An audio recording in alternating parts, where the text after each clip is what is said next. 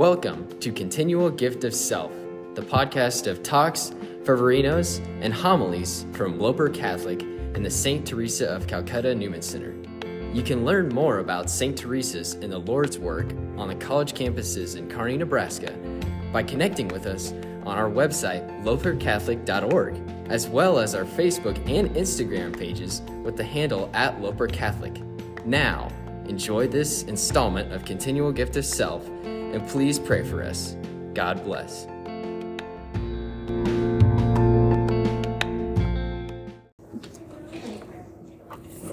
So today, this moment, this passion service, enter in at three, this three o'clock hour to the passion of our Lord and to his death on the cross. His death for you and I. Just reflect on a couple pieces from the passion narrative we just heard from today. The passion according to John chapters uh, 18 and 19 of the Gospel of John.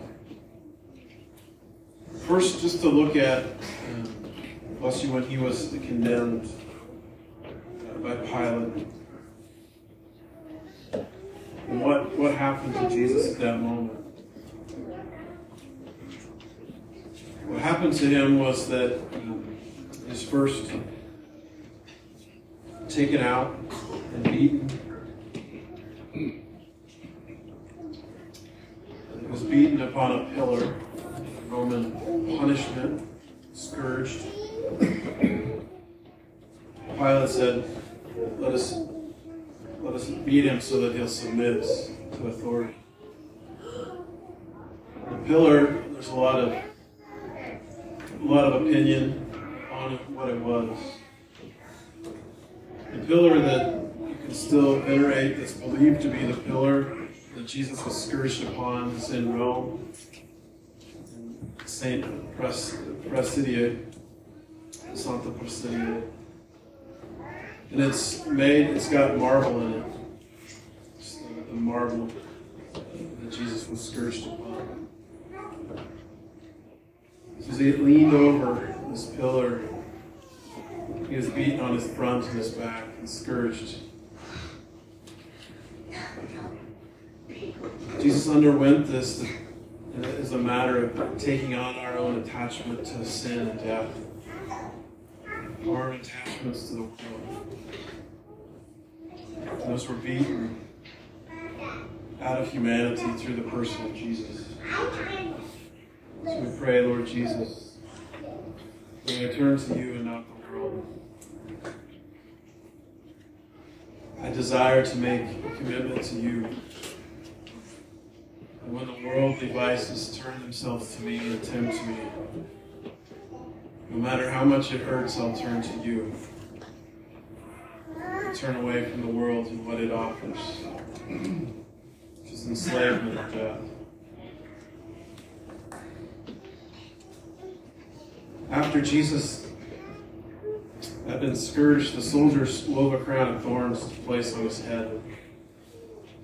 There's a tree that grows in Jerusalem.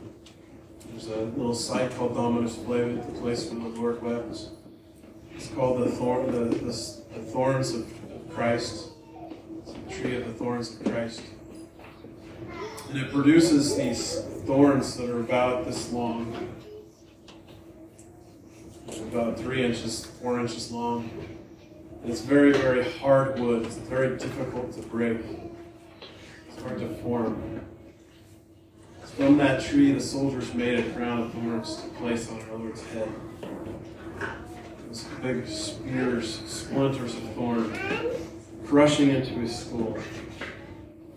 The mockery of his kingship, the king of the universe.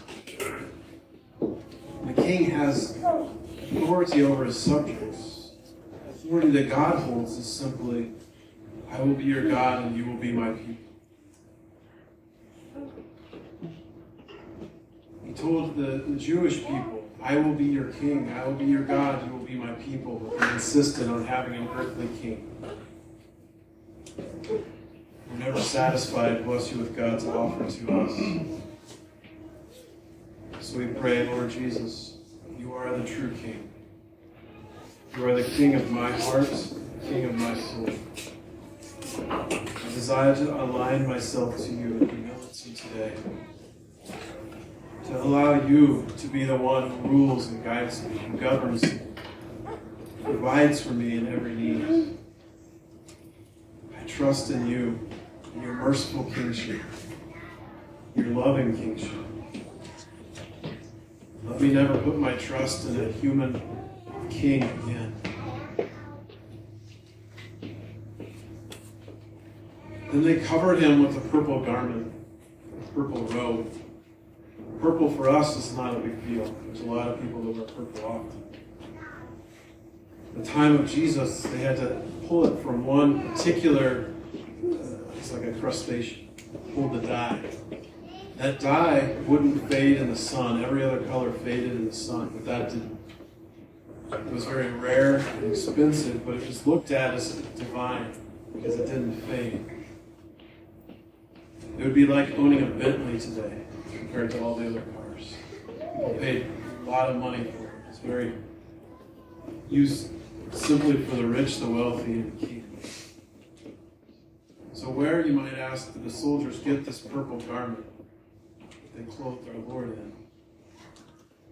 When the Romans took over the Holy Land, when they took over and made Israel a puppet state, they took from the high priest a, a purple garment of gold. It was the garment the high priest would wear on the Day of Atonement. The Day of Atonement was when he would put his hands upon the scapegoat, the scapegoat. All the sins of Israel would be placed on the scapegoat, the scapegoat taken out of the city and killed to atone for all the sins of the Israelite people. The Romans took that because there's one king. His name is Caesar in the Romans. and they held it there in the fortress where Jesus was scourged and crowned. The garment they placed on our Lord was the high priestly garment for the Day of Atonement, the purple garment that he wore. It was done in mockery of his priesthood and his willingness to offer sacrifice to atone for sins, the sins of the world. so we pray, my Jesus, you are the true high priest and king of all of your people for all generations.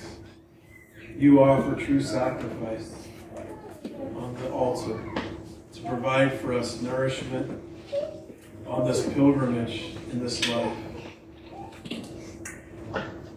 Help us to never be, dis- be dissuaded from our faith and turn away from our faith from the weakness of humanity especially the humanity of our priests.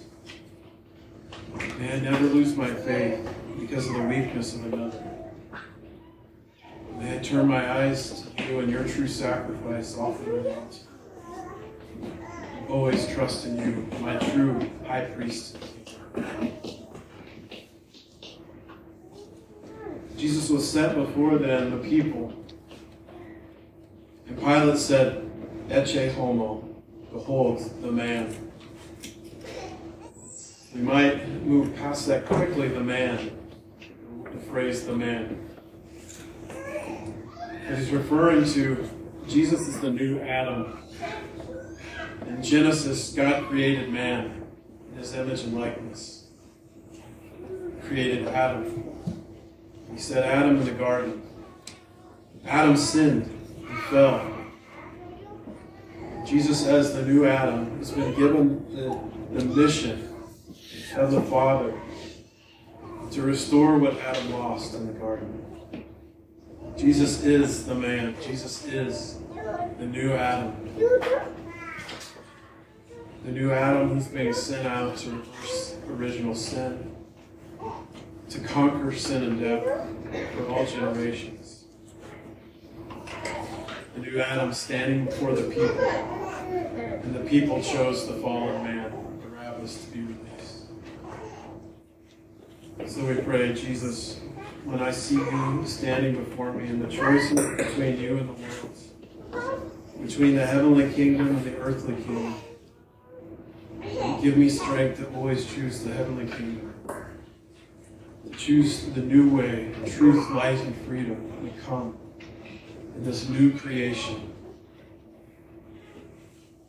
We experience in shadows through the church, in sacraments in the church, in reality in heaven. When my heartbeat set afire with desire for you, new Adam, King of Kings, my Lord and my God. And Jesus then embraces his cross, the wood of the cross. The cross is the dead wood, the tree of life in the Garden of Eden. When Adam, when Adam and Eve sinned, they were removed from the garden. The life, the glory of God was removed from the tree of knowledge of and evil, the tree of life. And the wood became docile, unable to produce fruit. So Jesus, with his bloodied and battered hands and arms and shoulder, picked up that wood and carried it faithfully the Father has sent him. Jesus, I pray that when I'm handed my cross, the cross that I'm handed in this life, my vocation, that I may pick it up with courage and fidelity. And I put on my wedding ring as a husband or wife in the morning. I remember you carrying the cross. When I put on my cassock in the morning, I remember you carrying your cross. When I put on my religious habit in the morning, I think of you carrying your cross. When I put on my commitment and covenant to you as a, as a single dedicated person, to the mission of the church, I remember you picking up your cross. I put on my vocation each and every morning with fidelity and carry it to the end. Jesus was crucified at the place of the skull, Golgotha. Christian tradition says that's the burial place of Adam. Any depiction of the cross, you see a skull underneath the cross. That school is believed in tradition, Christian tradition to be the school of Adam himself. If you visit the Holy Sepulchre, the, the church that contains the tomb and Calvary, on the second floor is Calvary, the altar of Calvary. If you go down below is the chapel of Adam. So you can go below Calvary and see the chapel of Adam. And as you look at the wall, there's a crack in the rock where the earthquake struck when Jesus died, split the rock. And the blood of Jesus seeped through the rocks into the bones of Adam to resuscitate humanity. See, Father, I make all things new. And there on, on Calvary, Golgotha Hill, he was crucified. Lord Jesus, may I let your precious blood soak into my soul today to reconcile and resuscitate the parts of my life and my heart that have grown dormant and deceased because of hurt and pain and woundedness and sin. These places of shame. May your precious blood soak into my heart to give me new life this day.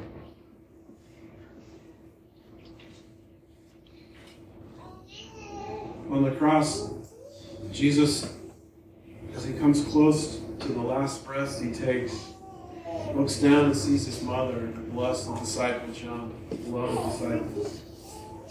He entrusts to John, he entrusts to Mary, each other, and thus all of humanity. Woman, behold your son. We remember back a couple passages from Genesis from the side of man, from the rib of Adam, God pulled forth one, and Adam calls her woman, Eve, the mother of all creation. Eve failed in sin and disobedience to God. Mary is the new Eve, the mother of all the living. We've been entrusted to Mary by Jesus on the cross to be our mother. It gives us life in Him. Thus to John, behold your mother. So we pray, Blessed Mary, wrap your mantle around us as our mother, our true mother, the new Eve, allows us to have life in your Son. May you protect us always from harm. Like you protected Jesus as he grew and fell and skinned his knees. As he woke up ill with sickness, tended to him and nursed him, brought him health and body. You tended to him on the cross, stayed faithful to him unto death, resurrection, and ascension. Protect us and guide us, Holy Mother, we entrust ourselves to your immaculate heart. And lastly, from the cross, Jesus utters the word I thirst. At the last breath of his body, he says, I thirst. To fulfill the scripture, they take a piece of hyssop, the same piece of wood, the same type of wood they used in the Exodus in the night of the great Passover to spread the blood of the lamb on the doorposts and the lintel of the home. They take a piece of hyssop and touch it to the lips of Jesus with, uh, with a vinegar, common wine, sour wine. Fulfilled the scriptures, but Jesus' thirst goes deeper than a bodily thirst. It's a thirst for souls, for you and I. A thirst, bless for eternity. It's a thirst for relationship. So we pray, Jesus, you thirst for me. May I always thirst for you. May the hungers and thirsts that I experience on a day to day basis be fulfilled by you. May my heart be set on fire with that same passion that you had for souls. May I hunger and thirst for everyone I see to know the gospel message, to know freedom that comes from you, to know you. Be turned back to life. Jesus, as you thirst for me, may I thirst for you. Last one more. After Jesus had died, his heart was pierced, his side was pierced, and blood and water issued forth. If you were here last night, I talked about how the lambs who were slaughtered for the Pascha, it would have been a huge feast like a World Youth Day in Jerusalem. Two million people, three million people, killing 250,000 lambs, sacrificing, and the blood being poured onto the altar in the temple area. Where did all the blood go? There was a drain on the southwest side of the altar, and all the blood would run through the drain and out the side of the temple. And there it would mix with the water of the Kidron. So out of the side of the temple, as you approach Jerusalem, the day of the Pascha on Holy Thursday, you can see blood and water pouring out of the side of the temple. Jesus is the new temple, and his sacred heart is the new altar on which sacrifice is offered. May I ever be in the flow of blood and water from your pierced side. May I stay true to the gift of your divine mercy that pours forth in baptism and Eucharist, the blood and water which pours forth eternally over humanity. May my heart be converted. May I live for you alone.